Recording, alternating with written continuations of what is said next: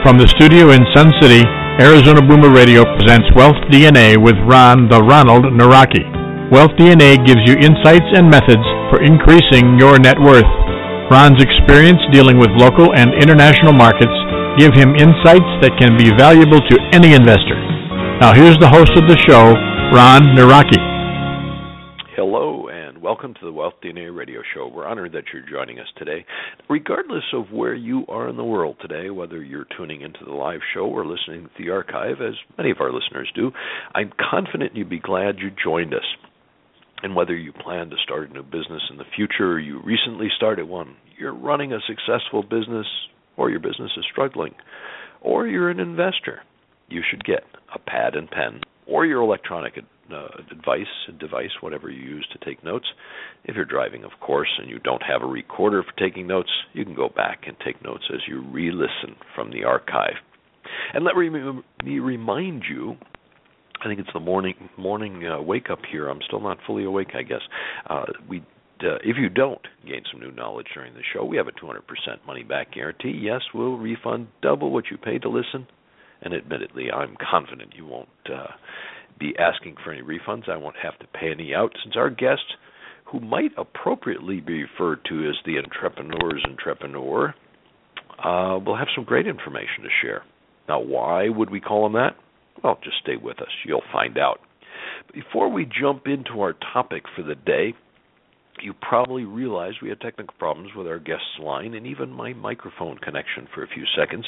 So I didn't get to ask H.L. Quist two key questions related to our topic that show What will 2016 bring? So I asked him after the show and want to share his two responses to kind of close out that show a little bit more uh, correctly. Then we kind of abrupt, abruptly lost him a second time. First question, first of these two questions: What are the least dangerous asset classes to put our money in 2016? And I'm paraphrasing, but basically using his words cash and patience. Look at the oil sector. It's down another notch, and of course Friday that uh, that changed uh, a little bit. I don't know where we are today. I haven't checked it. I have clients that wanted to buy the oil majors now, but 33% of the producers could file Chapter 11. And yes, these low oil prices are indeed a threat to the oil industry. Now, there are good uh, buys in dividend paying stocks, and they're getting better as share prices drop. And of course, beginning of the year, share prices were dropping. And in his mind, that includes utilities, munis, convertibles, preferred shares, and even treasuries. I'm not fond of treasuries, but I guess they're better than CDs. And the second question I wanted to uh, ask is kind of a closing question. I usually ask our guests, uh, guests um, each show. We've covered a lot of aspects of where we're going, and there are there some key ones you'd like to add or emphasize. And one that he uh, mentioned earlier in the show, uranium. He would consider a long-term hold due to, as he talked about again earlier in the show, China's major shift to nuclear power plants. And at this point in time, he sees that uh, uh, gold and silver miners will will uh, uh, not necessarily do well in the short term, but long term will, and they could be a good opportunity. We just need to wait.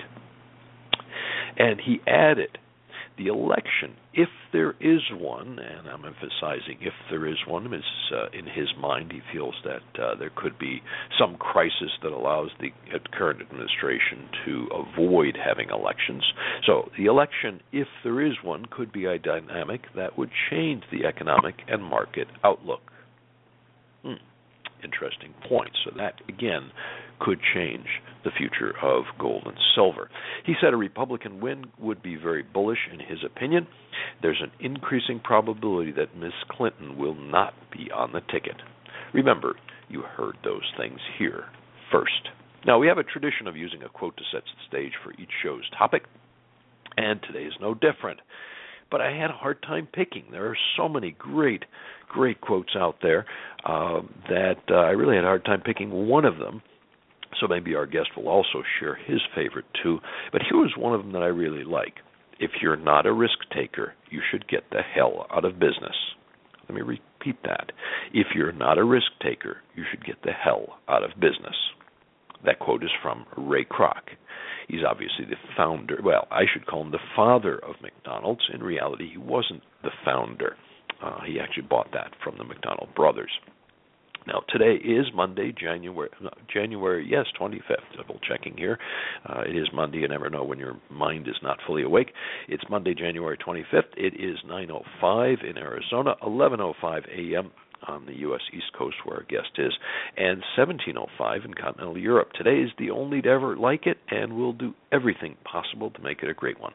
You're listening to the DNA Radio Show. I'm your host, Ron Nawrocki. Show airs every second and fourth Monday at 9 a.m in Arizona. Your time may change. Now, I certainly hope you can join us each time we air, but if you miss some shows like the prior ones on government sponsored organizations that really do provide some great guidance to entrepreneurs and small business, or you want to re listen to some of the shows, you can find them on the archives. That is, of course, on www.wealthdna.us, where we list each of the shows, both upcoming and archived. Now, if you have a problem finding a show, feel free to contact me, Ron at wealthdna.us. Our sponsor today is BI Solutions Corp., a residential real estate fund in the Phoenix Scottsdale area. Incidentally, 15 years ago, BI Solutions Corp. was also an entrepreneurial startup. The U.S. equity markets, which have been volatile uh, lately, and I'd say all of this uh, first part of the year, are off to a negative start.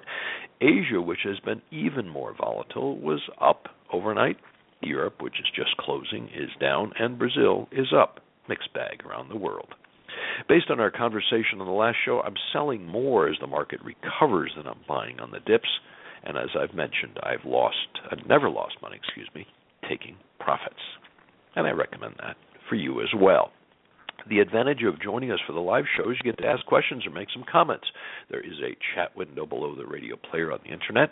Uh, that is the best way. And of course, you can call in. Uh, both both are options, and uh, except you're listening to the archive. Trust me on this one. If you're listening to the archive, you can't reach us. Our guest to discuss entrepreneurship is James Beach, a serial entrepreneur. He also teaches others about entrepreneurship. He's a speaker, radio show host, and an author. His first book is School for Startups. Jim received his MBA from the University of Hawaii and Japan America Institute of Management Science of Tokyo, Japan. He started his career in Japan and even worked for the other cola company. I say that jokingly since I spent many years with PepsiCo in Europe, so he was with the other company. I should share one of Jim's early ventures. At the age of 25, he started American Computer Experience, and over the next seven years, he grew it to 12 million in revenues, with over 60 permanent and 700 temporary employees, operating in three countries and 39 states. Some might say, not bad for a beginner.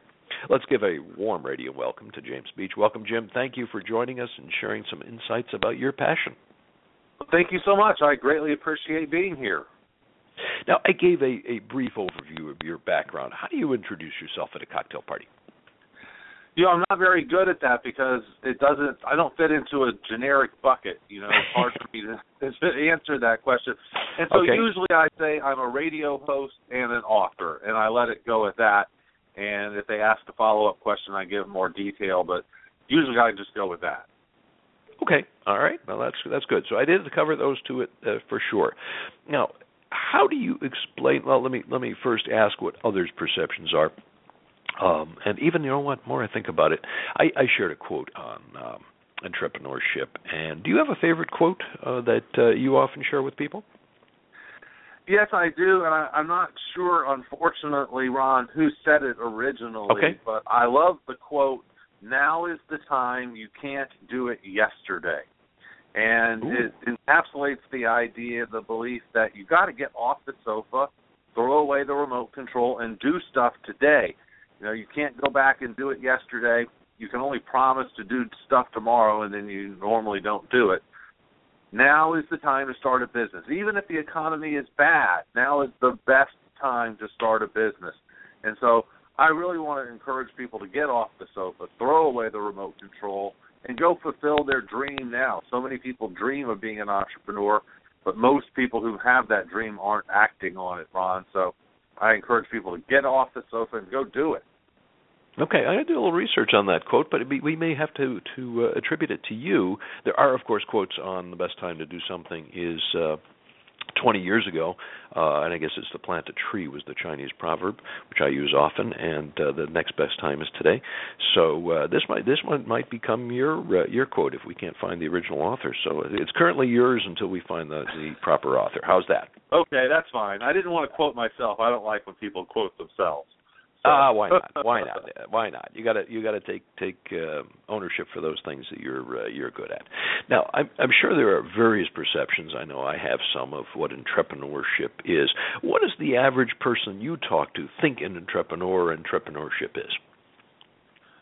Well, I, I think if we were to play Family Feud, the game show on television, and we were to put the top three answers on the board, most people would define entrepreneurship as having something to do with creativity, something to do with risk taking, just like the Ray Kroc quote that you just mm-hmm, gave in mm-hmm. your introduction, and something to do with passion. I think a standard definition that 99% of America would agree with is that entrepreneurs are creative people who take risks doing things that they're passionate about. And so I think that that's the standard perception of entrepreneurship. I unfortunately disagree with all three of those words. Really? I, I think okay. That, well, tell us, yeah, tell us I more because I, I I would tend to be in that average category. I would think that was that was a pretty good uh, overview. But yeah, go for it. Tell us tell us why not. Well, that's why people are sitting on the sofa. So how many times, uh, Ron, have you heard someone say this? Well, you know, I want to be an entrepreneur, I just don't have my great idea yet. When God strikes me with a creativity lightning bolt and I get my inspiration, uh, I am going to act and I'm going to jump and I'm going to go do something. And I think that because people hear that, they they think that that they don't act, but in fact, according to the Global Entrepreneurship Monitor, 93% of businesses around the world are copies of existing businesses. So the vast wow. majority of entrepreneurs are actually copying somebody. And so we are on a McDonald's theme. You know, there's McDonald's, mm-hmm. there's Burger King, there's Krystals, there's In and Out Burger, right? There's Five Guys. Yep. Is it any less entrepreneurial to start another hamburger joint? I, I don't think it is. I think you still get full credit. If you have happy customers, they don't care where you got your idea, your inspiration from. If there's money in the bank, your bank doesn't care where you got your idea from. You know, if you walk into the bank and deposit a hundred dollars, they don't go, oh, by the way, we have to take five dollars off the top because you didn't create this idea yourself. Mm-hmm, you know, mm-hmm, no one says right. that. You know, if you were around a dinner table and telling your friends about your new business, and they said, well, "Where'd you get this idea?" and you say, "Well." I was reading Inc. magazine and I saw this guy out in Arizona and he's doing something really cool, so I decided to do it here in Georgia. Your right. friends aren't going to go, oh well, then you're not really an entrepreneur, you're a loser.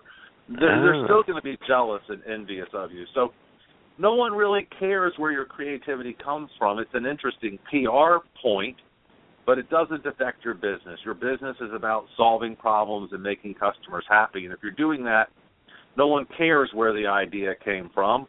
So my response to creativity is if you want to start a business, go on Google, type in free business ideas, and you'll find that there's like a thousand websites that give away ideas to start great businesses. What's wrong with doing one of those? I don't think there's anything Wow. wrong with that. So I'm not a fan of creativity. You know, it's awesome when you are creative, but I think most of the time we call those people artists. Cool. I you know I, So- I have to agree with you. So in other words, the, the the the the definition or this perception we can use it as an excuse to not get started. I like that. That's that's a very important point. And you And maybe you have a better is- one. the risk is the exact same way. Here's the excuse. Well, you know, my two boys are about to go off to college, so now's not a good time for me to risk that business, to start a business. But. I tell you, boy, when I get, you know, fifty thousand dollars ahead, I'm going to do something. I'm going to take that risk. Well, when you talk to lots and lots of entrepreneurs, serial entrepreneurs, the people who do it again and again and again and again, Mhm. they don't take risks. They try everything they can do to reduce the risk. They use other people's money, thereby Mhm. reducing their risk. They go out there and get customers before they get started. thereby reducing their risk. A, a serial entrepreneur hates risk and does everything they can to reduce the risk so that it's a no-brainer, right? I love starting a business when I have a 99.9% chance of succeeding. So I want to tell a, a quick story about one of my in-laws, Joey. Joey mm-hmm. had a dream of owning a, a bar, a restaurant, and he could only save up five thousand dollars. And so for five thousand dollars, he rented an old barber shop. It was an absolute dive. It had a linoleum floor and exposed mm-hmm. metal rafters and cinder block walls. And it still had those big rings on the floor where the barber chairs used to be. Okay. And he started a bar for five thousand dollars the first week. He could barely afford a keg and some, you know, canned beer and stuff like that. Mm-hmm. But he made enough money to stay open until the second week. And in the second week he was able to buy a little bit more liquor and six or seven months into it he was able to renovate the bathroom. And so he built up very slowly with almost no risk, only five thousand dollars. Mm-hmm. Well, a guy came in across the street and spent three million dollars on one of those brewery places where they brew their own beer right there. They had the huge vats in front. You mm-hmm. walked in and it had all that expensive stuff. And my question is this: How many beers do you have to sell to recoup a five thousand dollar investment? And how many beers, Ron, do you have to sell to recoup a three million dollar investment? Wow. And yeah, the, you know, obviously a thousand times as much, uh, more than a thousand. Well, more than sure. a thousand times. Sure. You know, uh, fifty thousand times. And so right. anyway, Joey has been in business now for 21 years. He now owns seven bars and restaurants. And of course, wow. the three million dollar brewery across the street went out of business within nine months. Right? Sometimes when we limit our risk, we are doing ourselves a huge favor. I love starting a business with $500. Your chances of succeeding are infinitely higher. Mm-hmm. And so I think risk is great for bungee jumpers and parachutists and kayakers who like to go underwater and stuff. But I hate risk. And I I don't want to start a business with risk. Well, people say, well, then you can't start a good business. Well, 430 of the Fortune 500 businesses were started with $500 of contemporaneous money. So it can be done. As a matter of fact, the vast majority of the time it is done that way. They didn't start Apple with a million dollars. They started right. Apple in a garage because they didn't have any money. Michael Dell didn't start Dell with a million dollars. He started in his dorm room for a thousand dollars, right?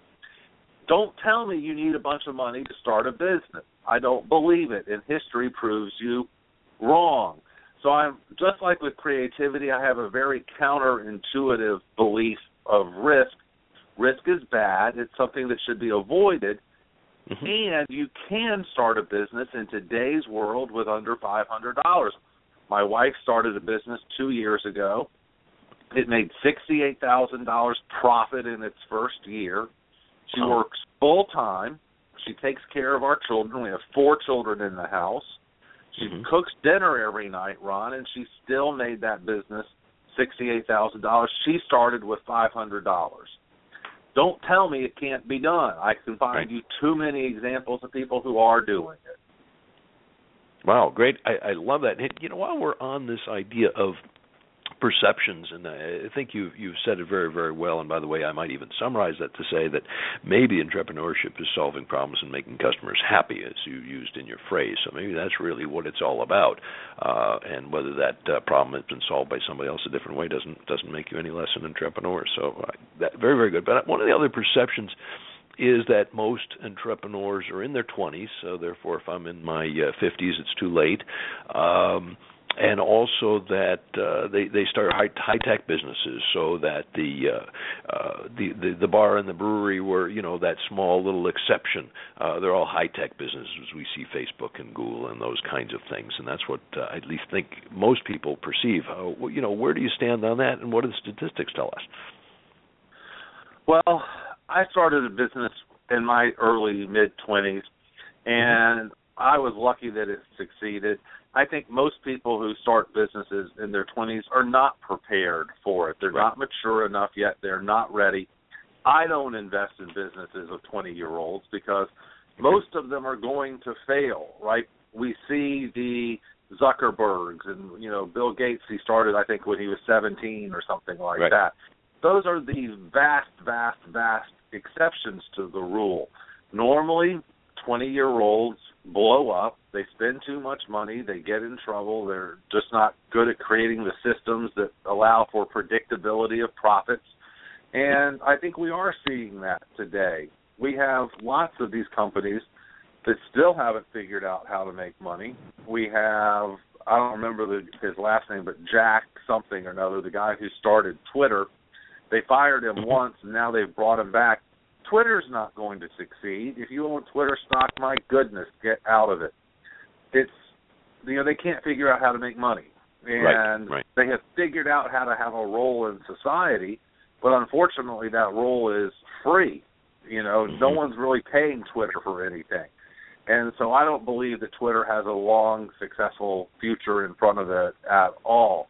The 20 year olds that succeed are the exceptions.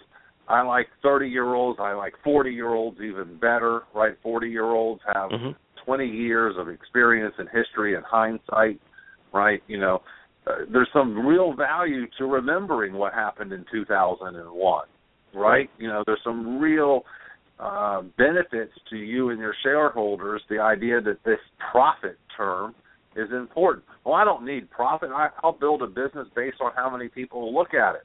Well, no, you know that doesn't work out in the long run. And so, I think that with age comes wisdom and intelligence and experience. And I'm a big believer in that. I look at some of the things, Ron, that I did in my 20s. I've raised a bunch of venture capital at one point, and the first thing I did was went and bought those laser projection systems that project Mhm. your logo down on the floor like they do at the NBA game. And I had three of those in my office. Do you know what the ROI is on a laser logo projection system? Oh, it's it's gotta be, uh, zero. I was say, but- or negative. yes. You know, so it was I did some really stupid stuff in my 20s and I see that happening again and again and again. Well, at least you didn't buy the Ferrari. Let me remind our listeners uh, you're tuned to the Wealth DNA radio show. I'm your host, Ron Nawrocki. I look forward to you joining us every second and fourth Monday. Our sponsor today is BI Solutions Corp., a real estate fund in the Phoenix Scottsdale area. Now, if you missed some of the prior shows or if you want to re listen to them, we maintain an archive of shows on www.wealthdna.us. If you'd like to get an email reminder of the shows or have trouble finding a past show, send an email to me, ron at wealthdna.us. We'll also keep you posted about future shows and events. A reminder during the show, we welcome you to ask questions. And even though I pay attention to everything our guest is saying, I do try to keep an eye on the chat window. It's right below the radio player, or you can call in. The number is 917 388 4162, and our producer would either get you on or share your question with us. Our topic today is entrepreneurship. Our guest is James Beach, a serial entrepreneur who also teaches others about entrepreneurship. He's a speaker, radio show host, and an author. His first book is School for Startups. Just in case some of our uh, listeners may interpret serial entrepreneur to mean he's failed often, I should add that one of Jim's early ventures grew to 12 million in revenues with over 60 permanent and 700 temporary employees. 700 temporary employees operating in three countries and 39 states and all of that in just seven years. And Jim, let me go to when you got started, and even before that. Were your parents uh, running their own business? Do you have did you have a role model? Uh, were you raised as an entrepreneur, or did you just kind of develop uh, without that kind of uh, advantage? No, I was raised to be the CEO of Coca-Cola, and Okay. at the age of 23, Coca-Cola fired me, and Okay. so I was escorted to the door. Uh, my father was a physician, and he ran his own private practice. So, in some Okay. senses, he was an Mhm. entrepreneur, but it was not something that uh, we talked about. We talked big business, Fortune 500 at the dinner table, and they were a little bit surprised when I became an entrepreneur. Uh, it was certainly not something that they had anticipated. They were 100% supportive, but they did not push me into this direction at all. I think circumstances did. If I hadn't been fired from Coca-Cola, I would have stayed there forever. So okay. That was my uh, my dream was to stay there forever. All right. Did you have any exposure to uh, you know starting your own business as a as a kid? Uh, you know whether it was a uh, bike route or uh, mowing lawns or maybe uh, you know being part of Junior Achievement, which I think a great great starter for many kids. Any of those exposures? Absolutely nothing. I never had a Okay. lemonade stand. I didn't do any of it. You know, when I was 16, I had an internship at Coca-Cola. When I was 22, I had an internship at Coca-Cola. Uh, Mhm. I every I, I put all of my energy into big type brand name companies. That's what I, I really dreamed of. I took Japanese and got a Japanese MBA because you know in the 80s everything was Japan based. They were taking over the Right. world, sort of like the way China is now. And Sure. so I did that so that I would be sexier to large corporate employers.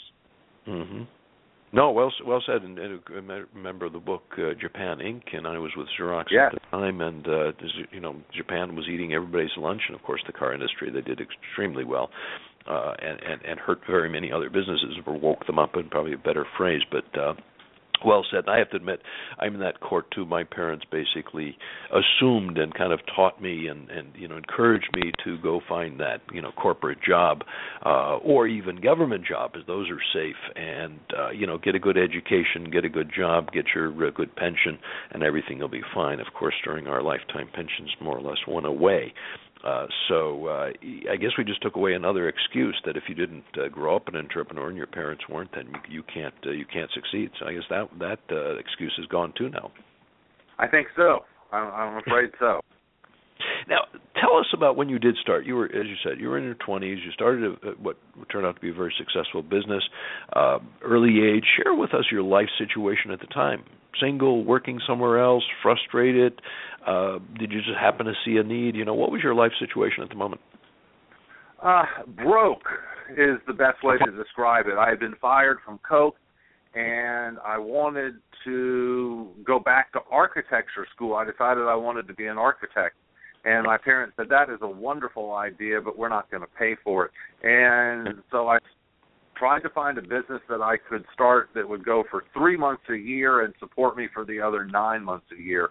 So I made a list of things, you know, uh, pool cleaning, landscaping, summertime businesses, and one of them turned was summer camps.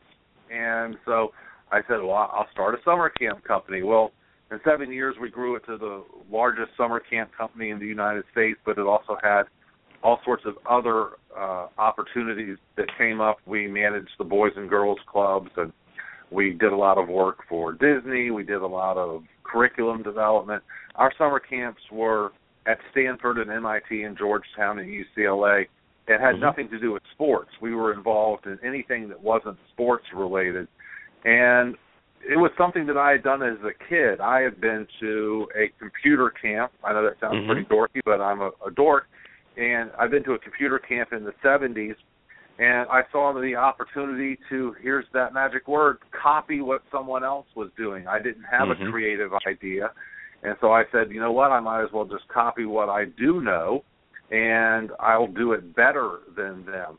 They were be- uh, based at Clark Crest Resort in Connecticut, which is a really nice place in the 40s. And by the 80s, the the 90s, when we're talking about it, it was an absolute dive. Uh, And so the question is, would you rather send your kid to Stanford and MIT or Clark Crest Resort in Connecticut? So I did it better than they did, which is Hmm. again one of our, you know, central tenets of entrepreneurship. If you don't have an idea, copy it from someone else, but do it better than they do it. And so uh my biggest problem was I was just broke.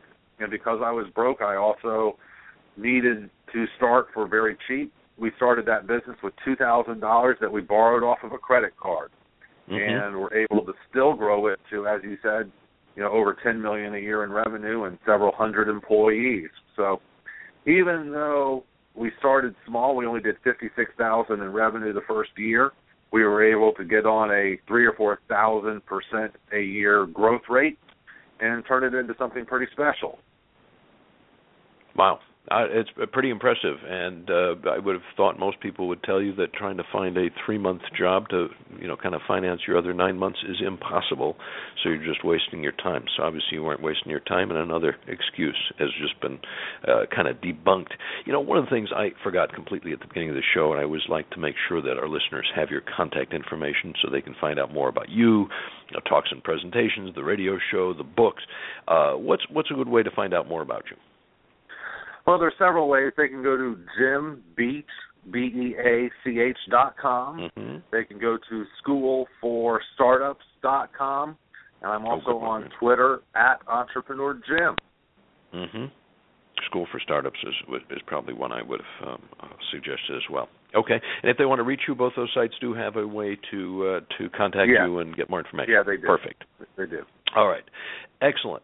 And uh, you know, one of the reasons uh, my parents discouraged me is indeed this this risk aversion. Uh, I, I I think it t- touched on it. Uh, so, would you disagree with uh, with Ray Kroc that if you uh, aren't willing to take a risk, uh, then uh, you should stay away from entrepreneurship? I am going to disagree with that a little bit, and I love McDonald's and I love what he did and what he accomplished. Uh, but on the other hand, I don't like risk. I'm going to do everything I can to take as little risk as possible. And if I can start a business with two thousand dollars borrowed off my credit card, Sure. you know, I'm only risking time really at that point. I'm not even risking reputation. If I had failed, people would have said, "Well, at least he tried, and he's only 24 or 25, so let's see what he does in his 30." You know, my reputation would not be ruined permanently in America like it would be in Japan, for example. You know, so I didn't think that it was that big of a risk. And again, my wife's business, she risked 500 whole dollars to make 68,000 in the first year. You know, I wouldn't call that risky at all. So, uh, you know, there are some certain risks. Sometimes you get a little bit aggressive in terms of, you know, your financing, or maybe you hire people that you shouldn't, or maybe you're a little bit aggressive in terms of marketing and things like that, and that may be risky. But I just don't. I don't like risk. You know, I, Mhm. I'm not happy taking risk, and I've seen non-risk takers do too many cool things. Uh, you know, Ray Kroc did take a lot of risks. From my Mhm. understanding, he didn't treat the McDonald's brothers very well. You know, he certainly took some risk in terms of expansion and the way he treated people. Um, those things, you know, all count as risk. Um, but I, I'm not going to 100% agree with that. You know, that's what's Sure. different about me and my book. We we try to teach very simply that anyone can be an entrepreneur. There are ways to be a successful entrepreneur, and all you have to do is follow certain rules. And spending as little money as possible is one of my big rules. I, I don't like spending money. I, I've seen too many people start, especially service businesses, with not a cent of money and still come out with some really great products. Yeah, one of the points I wanted to to reach on this because I think you're you're doing a very good job of defining risk is is what's your downside in this. And obviously, the upside was was huge, especially in your business. You went from broke to to very successful. Uh, on the other hand, you're saying what was my downside, and others define risk as failure. That's a risk. I might it might not work out. So that risk is there, but you're you're not spending a lot of time on that. You're just knowing right up front that if you're going to pick a 3-month business that's going to finance you for 9 months, which was your objective, that you know it, it's it's not easy to do. And if you are successful it's going to be a huge success because everybody said it couldn't be done. So the fear of failure isn't really part of your your definition of risk. And i like that because otherwise i think people get caught in this trap of well risk to me is failing and failure is is great. And and you know I, I, that was another quote I was thinking of bringing on was uh, was one from uh, Michael Jordan. He says he's he's missed thousands of shots and screwed up many games when they counted on him. And you know on the other hand that's what made him good because he was willing to to do that and get better so I, I, I think it's important that you know your definition of minimizing risk. What's my downside, and minimize that. Don't spend the five million dollars to to start that business.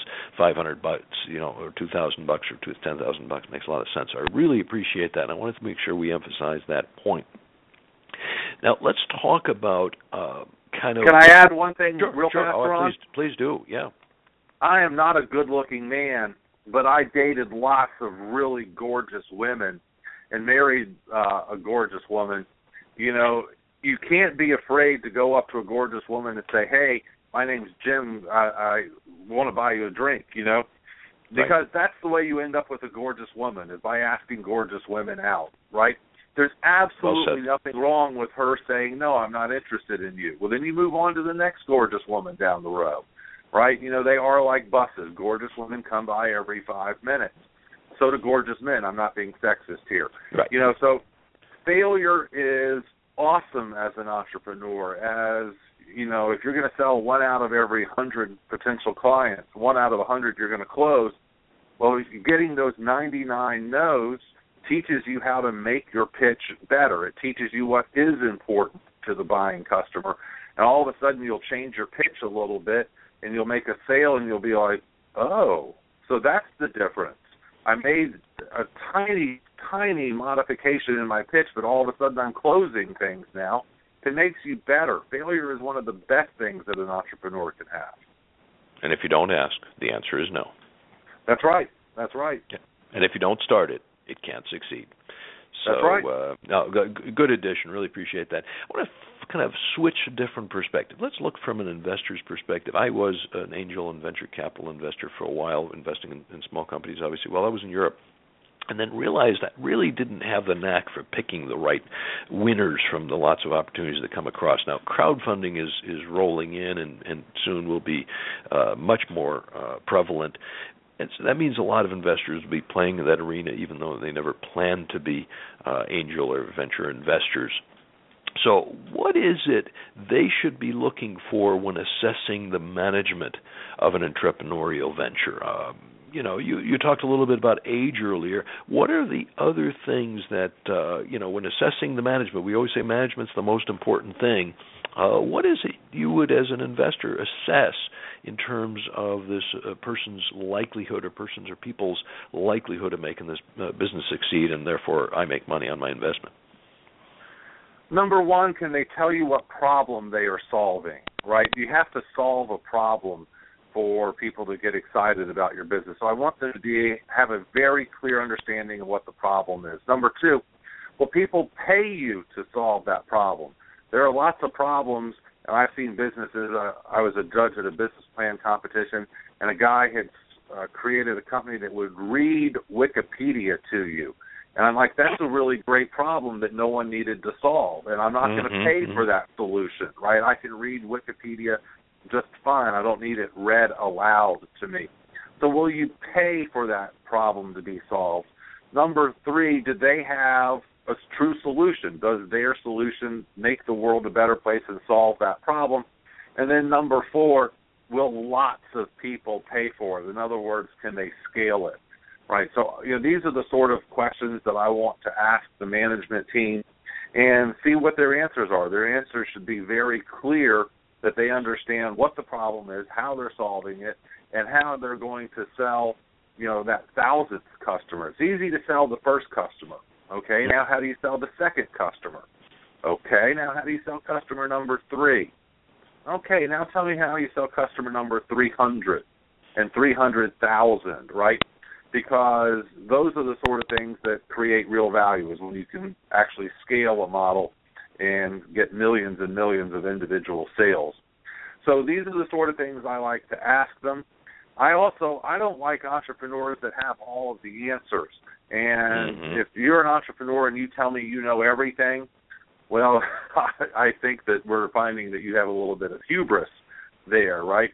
If an entrepreneur thinks that they're going to own 51% of the company and demand that they own the company, to me that's a tyrant in hiding. That's someone who's Mhm. uh, probably pretty insecure with themselves. I know that if you control 10% of the company, you can control that company. and I don't need to own 51% to be in charge. Uh, I've had lots of companies where I was a 20% equity owner, but I was still the one very clearly in charge. So mm-hmm. I think there's all sorts of warning signs that you can see. If you say, "Well, I have uh, maybe an improvement, I have a suggestion," if they don't go, "Wow, that's a great idea, thanks for that," I, I'm going to take mm-hmm. that to heart. Boy, I'm not going to invest in that person. You want someone that's going to listen to your advice to heart and hopefully get better because of listening to you. So these are some of the things that I look for. And I like to be able to know that they're going to have a plan to grow it to millions and millions of customers. Wow. Okay, excellent list. I, I'm taking notes here as we go because I think these are applicable to everything. How about in, in terms of the actual uh, product or service idea? Obviously, some of those points apply as well. Uh, but you know, they're, they're, they're pitching an idea. It's the uh, uh, newest way, and, and let's take the Wikipedia idea again.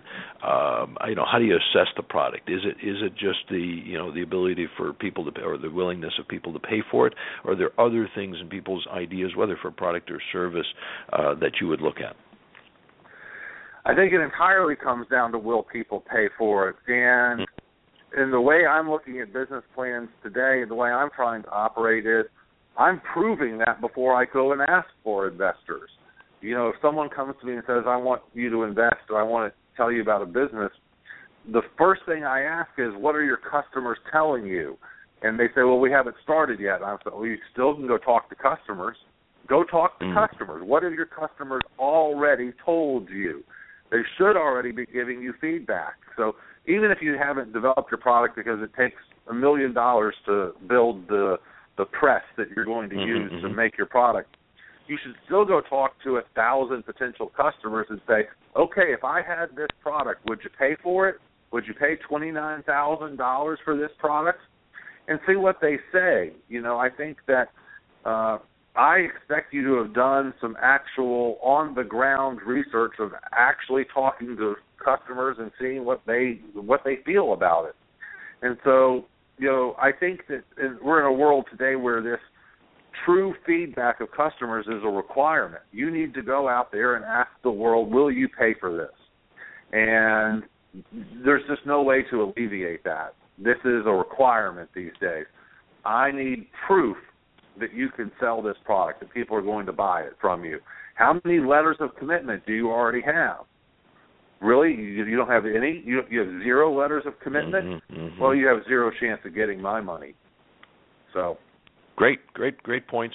Uh, one more on that is uh, how about the ass- assessing that market size? So let's say they've got some willingness of people to pay. How do you then, uh, how would I, as an investor, uh, assess how big that market is? Is would I be you know asking the the management team, or do I need to do some independent assessment as well? Well, I'm certainly going to ask the management team just to see what mm-hmm. their answer is. I may totally disagree with them, but they should be able to get some market research or some data that proves the market size. So if you're coming out with a new video game, you should be able to say, well, this game sold 14 million copies well, there's a market size. We know that the 14 million people will pay for something very similar to this. Or if you say, you know, I'm doing something in the medical space, well, I can look it up and see that there are 8.2 billion pre-planned medical events a year. People going to the doctor, people getting surgery, not people having heart attacks because that was not pre-planned. But all of this data is available, so I can figure out how big the market size is I would be very skeptical of someone who comes to me and hasn't done a tremendous amount of research. You know, our if you can't define the target market, you know, you should be able to say we're going to sell to 45-year-old men who are bald who don't want to be bald anymore, right? Mm-hmm. So most of them are going to be single because if you're married, you don't really care, right? uh, I'm bald and I'm married, so who the hell cares, Ron? Right? You know, my wife said she likes me, she's not going to divorce me, so I'm not going to go get a hair transplant. Right, but if we right. can, can do that math, we can figure out how many single 45 year old bald men there are. That data is available, and so I can tell you exactly what the market size is for that hair replacement product. Um, that research is just too easy to do in this world where we have you know information at our fingertips. So I can't think of a situation where I can't go and figure out how big the market is. Um, it's just basic research, but I'm certainly going to challenge the management team first to see if they've done that basic research. Well done.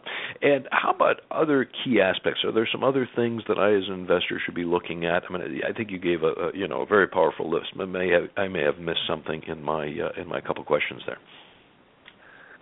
Uh, you know, we haven't really talked about passion yet, and okay. I'm not a big fan of passion. I don't think that it really matters. Uh, you know, I'm passionate more about the process than I am about a particular product but I certainly want to see how passionate they are. Are they willing to work for no salary for a year? Because mm-hmm. I am. I've all the businesses I've started, I started with no salary. Are they willing to put their house? Are they willing to mortgage their house to start this business? Oh, you, so you want my money, but you're not willing to risk your money, mm-hmm, right? Mm-hmm. How many times have we heard that conversation, right? you know, there are a lot of ways that you can measure how all in are they, right? Are they doing this part time or are they working on this full time, right? Is their wife threatening to kick them out of the house yet? Because until your wife is threatening to kick you out of the house, you're not really working that hard on it, Ron. Right? Mm-hmm. You know, you're still. Mm-hmm. I'm, I'm just being honest. I'm an entrepreneurial sure. guy that's been married for 25 years now. If you're not working on it to the point where your wife is mad at you, you're not working that hard and you want my money? Really, I only want the guy who's about to get divorced because I want that guy. I want that kind of commitment. You know, right?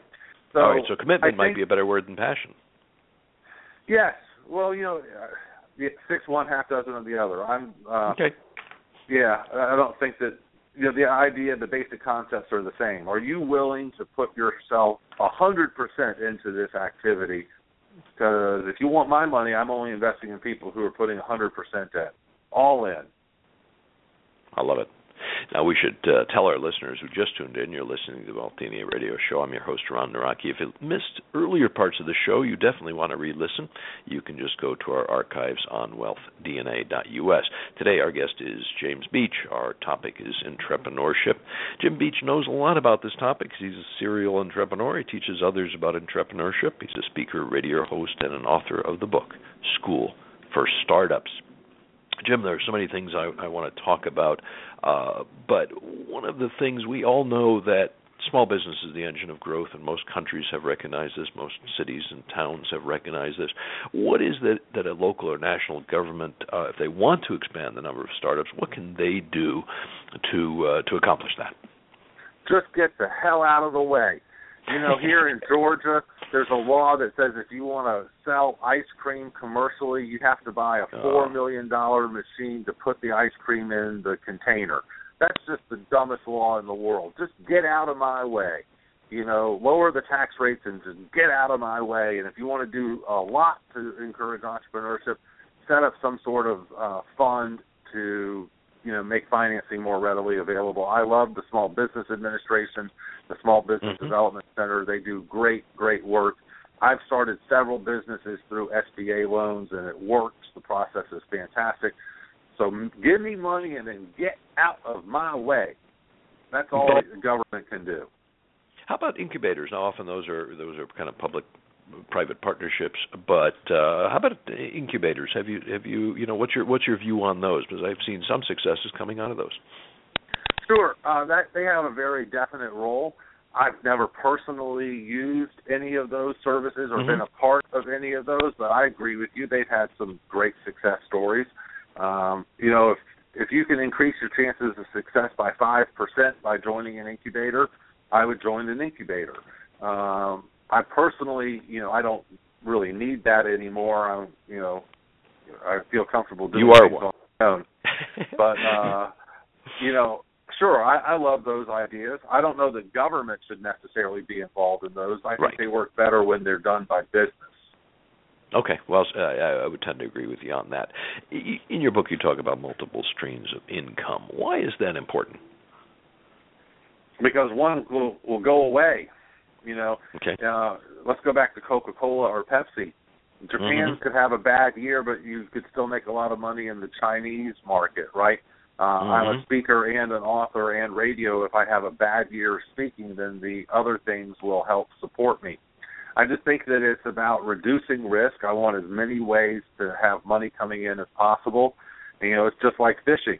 When you go fishing, do you want to have one line in the water or do you want to have 10 lines in the water? Uh, I, I want to do everything I can to reduce risk and having as many diverse income streams as possible is the best way. It's the same thing as investing. You know, you talked at the very beginning of the mm-hmm. show about how oil is probably a bad investment right now. Energy is mm-hmm. not a good investment. Um, then you should put your money in other places. Maybe now's a good time to buy out of favor real estate or something like that, some other Mm-hmm. depressed mm-hmm. thing. You want, you know, don't put your eggs in one basket. It's the exact same thing. Okay, and, but you did define it in there. You you mentioned a real important point. I think most people ignore, which it can be geographic. Uh, it can be those multiple places, just like you were. You had your business in multiple countries in multiple states. So that diversification might be a, a, a you know a, much broader term than just thinking, oh, I need more products. So after I introduce my first, I got to start spending time on my second product. It might be diversifying geographically or in other ways. It might be other channels. It might be other, uh, uh, you know, ways of selling or ways of buying, whatever else. So very, very good point that I want to emphasize because I think, you know, it might be hidden if somebody didn't pick up on that point. I agree with you. Uh, geography is usually one of the best ways to do it. Okay. When so is right? I think sure. we're headed toward a global recession right now. So I'm not really excited about moving anywhere. I think we need to bat down right now. Um, I'm looking at a bad economic indicators, in my opinion. No, I think uh, you know I would tend to agree with you, and obviously the comments we got on our last show would indicate that we're in for a rough period. Uh, exactly where we end up is is still a little bit hard to tell, but I think we're going to have a lot of governments flailing, trying to you know pump money at the wrong uh, wrong problems you said earlier. So, uh, hey, when is when is an entrepreneur ready to quit their job? When they get fired, right? So again, it's all about multiple income streams. Why quit your job until your boss figures out why you're not as good as an employee as you used to be? Mm-hmm. You know, you should try to keep that health insurance as long as possible, and eventually your boss goes, you know, I used to feel like you were working 10 hours a day for me, and I feel like I'm lucky to get six hours a day out of you now. And secretly in your head, it's, you're going, well, it's because I'm spending four hours a day on your time on my business. And that's the way I do it to reduce risk. You know, I would stay in that job as long as possible, and eventually you'll get fired, and that's when you should go full time on your business because it's probably ready now. But again, it's all about risk reduction. Stay with the income stream until they fire you. And I I say this facetiously, Ron. Sure. But sure. I like my entrepreneurs to go and become smokers, so that they can take that smoke break every hour and go outside for ten minutes and smoke a cigarette. What they're really doing is getting on their cell phone and doing business for their business. so, of course, I think facetious, but sure. you know, I like to reduce risk, and therefore I'm going to keep the insurance and keep the income coming in until the boss figures out that I've got other things that are more important than him now. Okay. Also, get you it keeps you from getting kicked out of the house too early. I assume that's also that's true too. Yeah. There. Yeah. All right. Hey, end of the last show, I mentioned to our listeners that you were involved in the most fascinating experience I've ever heard of, and I recall it stemmed from a bet with MBA students. Share that story with us. Well, I had just sold my business, so my head was pretty big, and I started mm-hmm. teaching at uh, a local downtown university, one of the very best uh, part-time MBA programs in the country, ranked number eight. So good, good students. These are students who are, you know, working a full 40-hour week and then going to school at night to get their MBA. Okay. Mm-hmm. I told them how easy it was to be an entrepreneur if you followed some certain rules, and they said, no, it's really hard. And I said, no, it's really easy. And they said, no, it's really hard. And I said, no, it's really easy. I will bet you that I can start a business this semester, make it 100% cash flow positive, repay all startup capital this semester, and you, the class, get to choose the country and the industry that I will start the business in. So the first time I did this, they chose Pakistan and furniture. So I had three and a half wow. months to build a profitable Pakistani furniture company, and I actually won this bet 12 semesters in a row by having very strict rules.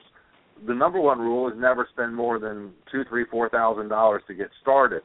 So the Pakistani Furniture Company, our product, we could get these gorgeous chairs that were made in Pakistan. The fabric was a kilim carpet, a Persian rug, an Oriental rug that Hmm. you would cut up and use that as the fabric. I could Wow. get those imported into Charleston, South Carolina for four hundred and twenty dollars each. Because each one was a unique work of art with sometimes a hundred year old fabric on it, I could sell them for four or five thousand dollars each. Wow. So I didn't have to sell very many of them to win the bet. As a matter of fact, I only had to sell three chairs of the first order. The first shipment was eight chairs. I only had to sell three of them to win the bet. In the end, I sold 28 shares in that first semester and made almost $100,000 profit because I limited my startup capital. And that's where some of these rules came from and all of these stories are in the book School for Startups that that's where this philosophy came from from actually winning these bets and having these bets with my students that I'm not going to spend more than $5,000 and that's how I'm going to stack the odds in my favor. I only have to sell three or four things and I win the bet. Ha ha. Wow. But at the same time, you know, I would say all the the the uh, uh, stakes were against you because you know you're you're you're being you're not controlling the market, you're not controlling the product, you're not controlling when you're going to do this, how long you have to do it. Uh, you're and you're and you're working in a in a job as well. You're teaching at the time, so you know everything seemed to be against you, and uh, you tend to view that as everything was in your favor. So it's fascinating. Yeah. I, I, I was thought it was a really easy win. Oh, I, but but un, unbelievable, and you know I commend you. And I didn't realize it was done that many times. Uh, so you know I'm in kind a row and never lost. yeah, uh, is that you know an indication that entrepreneurship can be taught? Uh, you know, you're not necessarily the best at Pakistani furniture uh, by a long shot. I'm sure. I'm sure, um, and and you couldn't be in 12 other you know or 11 other business uh, areas uh, plus the ones you've done on your own. You know, intentionally. Uh, does that mean that it is a process and it can be taught? Hundred percent, yes. If I can teach you that creativity is not that important, how to avoid it, and that you don't have to take risks, I can teach you these basics, and I can show anyone to be an entrepreneur. If my wife can make sixty-eight thousand dollars in one year while working full time, anyone can do this, and that's my number one takeaway. That's what I want everyone to know that you can go and be a successful entrepreneur if you throw away your remote control and get off the sofa. Right, man, and you also prove that you know passion isn't necessarily the most important component, which you had mentioned earlier. Since you weren't necessarily passionate about doing business uh, in in Pakistan, you probably had not been there before. Uh, you did probably didn't have any family connections there.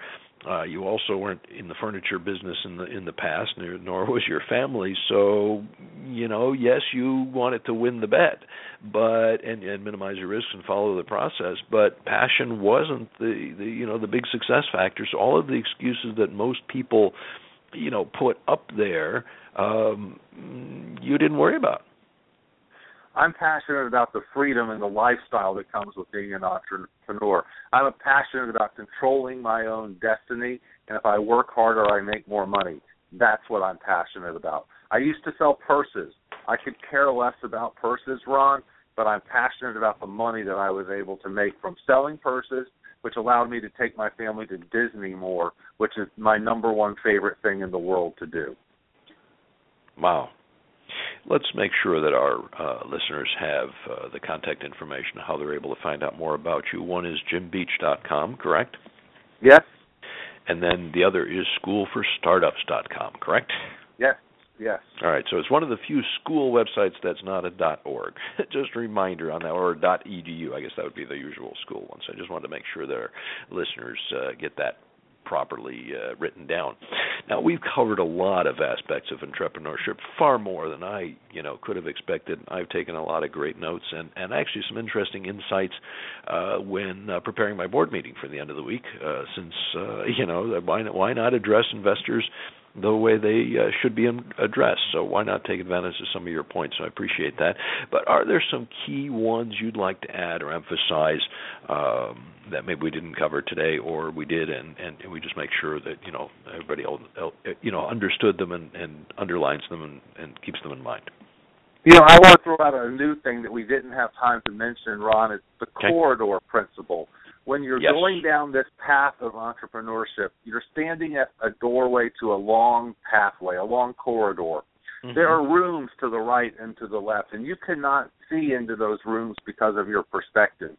The only way you can discover the opportunities in the rooms to the right or to the left is to walk down the path the only way that you can discover what your passion may truly be is to start walking down the path.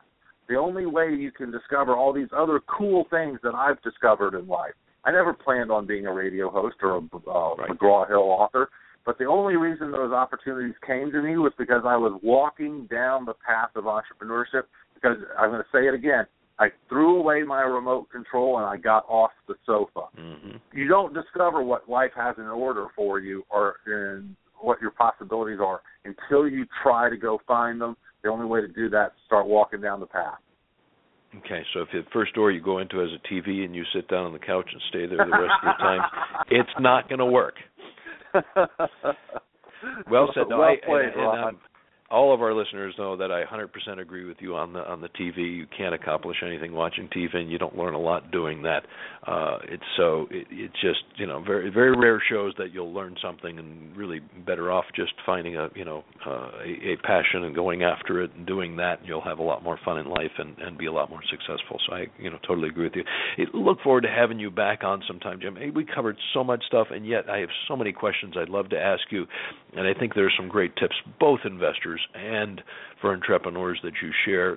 You know, let let's have our listeners get a copy of your book, read through it. They'll probably have some questions and get you back on if you'd be willing. Of course, I would appreciate that, and I'd be honored. I'll really appreciate your being here. Thank you, Jim, for joining us. Thank you. Now, after hearing all that good information, do you agree with my summary for Jim Beach, the entrepreneur's entrepreneur? And I expect that you and many other listeners are adding his book, School for Startups, to your reading list in 2016. Fascinating stuff, and I got to admit, he's he's quite a dynamic person, and these examples are just you know really get get you excited about the possibility if you just learn the steps. And as an investor, you might have been wondering why that book would be useful to you. Certainly, any, any investor involved in angel or venture capital realizes the importance of assessing a business venture. Even if you don't plan to be investing in ventures, as I talked about, crowdfunding is coming. It's here already and it's growing, and you'll be approached by many, many entrepreneurs asking for financing. So even if the amount you invest in that business is only a thousand or two thousand dollars, reading Jim Beach's, Beach's book might help you double or triple the returns you get, or at least avoid being negative returns or total losses. Additionally, you'll want to re listen to our shows on crowdfunding and our series of shows on angel and venture capital uh, that uh, we have done in the past. So find those, uh, listen to them. And one of the key reasons I mentioned that it's kind of a CYA. If you do lose your money on a lot of crowdfunding opportunities, I'll at least be able to say, I told you so. Now, I mentioned earlier my parents didn't really understand entrepreneurship and creating the company that hires people. They only knew about finding the companies that others created and being hired by them. Even after I returned to the U.S., I was a successful business person, running my own business, a multimillionaire, and traveling six weeks a year. My father would still ask me, Why don't you apply for a real job? Now, my parents had pretty low salaries during their career, and they would have probably qualified for the lower class economically but they were frugal and worked hard, and they assumed that's the right way to succeed because it worked for them. They actually had some savings at the end of their um, uh, working career and were able to move to uh, Arizona because of health reasons, be able to do that, buy a house. So, um, you know, I taught a little bit about investing. My mother was passionate about investing. Uh, after that, and so in her 70s, she became a successful investor. That was kind of her first business, but never made that connection. My father made never made the connection either that uh, he wasn't a good investor. He uh, outsourced that to me, and each year he'd ask me, "How many more years can I live where I am?" And he had a, a very nice uh, place where he was, an independent living um, facility. And I would look at his assets, and I'd look at his annual cost. And I would always, year after year, tell him about 12 more years based on those assets. And he never made the connection that he was making more investing his portfolio, or I was making it for him, than he and his wife had earned while they were working.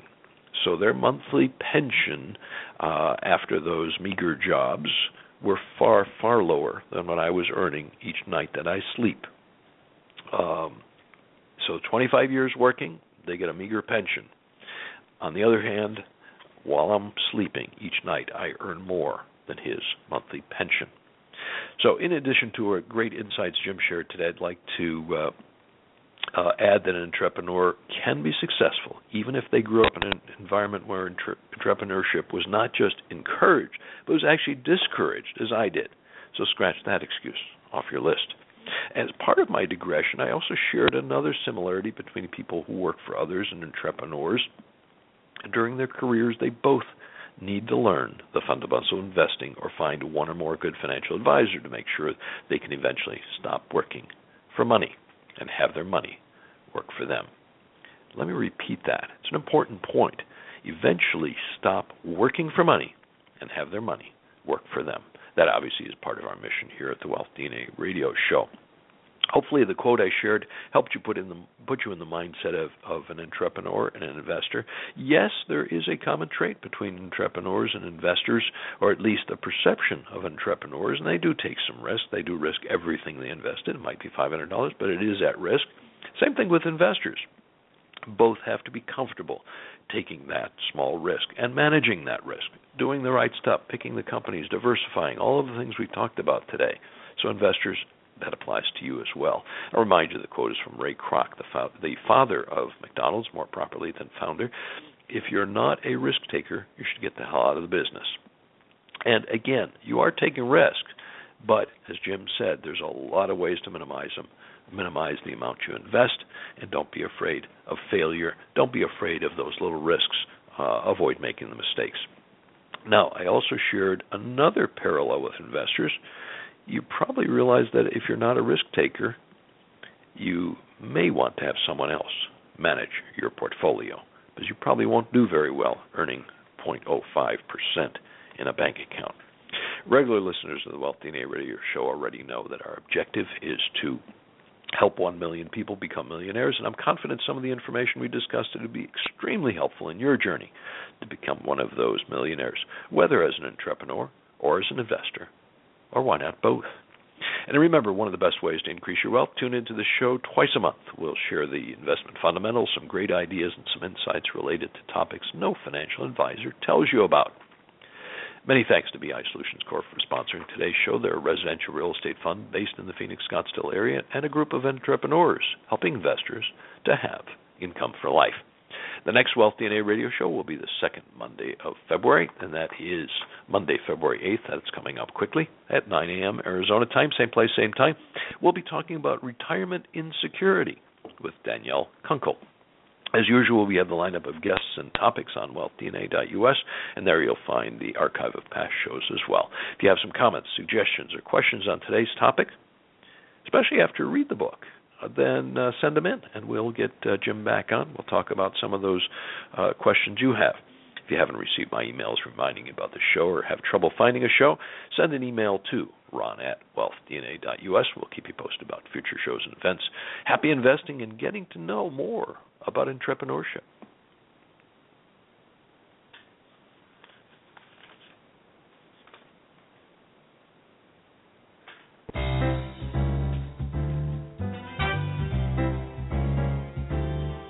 You've been listening to Wealth DNA with Ron Nawrocki on Arizona Boomer Radio. Arizona Boomer Radio is produced by the Boomer and the Babe Incorporated and can be heard Monday through Friday. You can sign up for their online magazine at boomerandthebabe.com.